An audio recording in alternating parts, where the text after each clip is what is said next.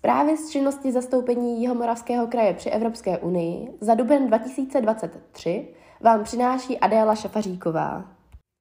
Zastoupení během dubna 2023 navštívilo a reportovalo celkem 8 tématických konferencí a akcí a do jedné z nich se zapojilo také jako spolupořadatel.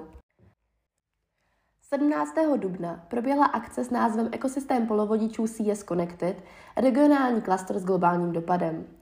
Silicon Valley bylo hybnou silou a oblastí, která zahájila digitální věk. Ale technologie příští generace vyžadují novou generaci polovodičů s pokročilými vlastnostmi, které dalece přesahují možnosti samotného křemíku. Tyto technologie nové generace umožňují atomárně upravené materiály známé jako složené polovodiče – ve Walesu se nachází první světové seskupení organizací, které se specializují na výzkum, návrh, vývoj, prototypování a výrobu pokročilých polovodičových technologií. Zastoupení se v návaznosti zúčastnilo akce ekosystému polovodičů CS Connected, zmíněného klastru z Walesu, kde se prezentovala úloha polovodičových sloučenin při podpoře evropských ambicí v oblasti špičkových technologií. Přednášející byl Chris Meadows, ředitel klastru CS Connected. V úterý 18. dubna se zastoupení následně zúčastnilo oficiálního zahájení a zveřejnění manifestu Mise pro půdu v prostorách sítě ERIN. Cílem mise Dohoda o půdě pro Evropu je vytvořit 100 živých laboratoří, nebo living labs, a majáků, nebo lighthouses, které povedou k přechodu na zdravou půdu do roku 2030. Erin prostřednictvím své pracovní skupiny pro bioekonomiku sleduje misi od roku 2021 a organizuje informační schůzky a dialogy se sekretariátem mise. V rámci spuštění byla spuštěna videa zdravice komisaře Vojčikovského, kterou následovaly prezentační bloky o samotném zveřejnění manifestu a blížších informací k němu. V druhé části byly prezentovány regionální příklady iniciativ na uzdravení půdy.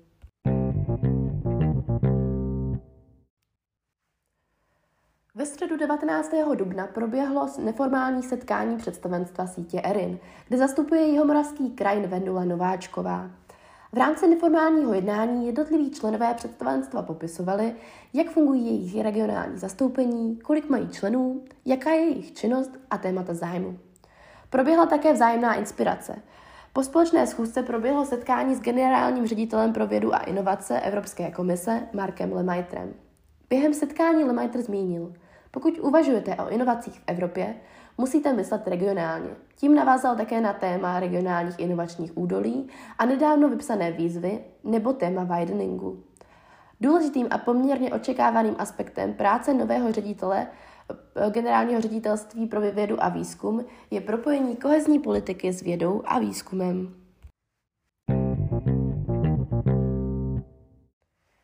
Ve čtvrtek 20. dubna se zastoupení zúčastnilo webináře pořádaného pracovní skupinou Věda a vzdělání pro společnost sítě ERIN.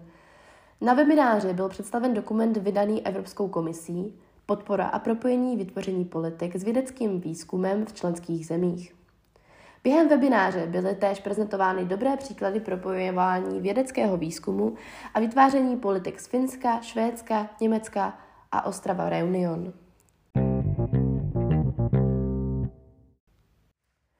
Ve čtvrtek 20. dubna se zastoupení také účastnilo konference na téma Budoucnost regionální politiky. Konference byla pořádaná čtyřmi regiony, a to Vělkopolska, Emilia, Románia, Hesensko a regionem Novel Aquitaine. O úvodní slovo se postarala eurokomisařka pro kohezní politiku Elisa Ferreira, která následně debatovala na hlavní téma společně s vysokými představiteli všech uvedených regionů. Ve čtvrtek 20. dubna se zastoupení dále zúčastnilo setkání pana prezidenta Petra Pavla s Čechy působícími v Bruselu a celém Beneluxu. Setkání proběhlo v prostorách Pražského domu.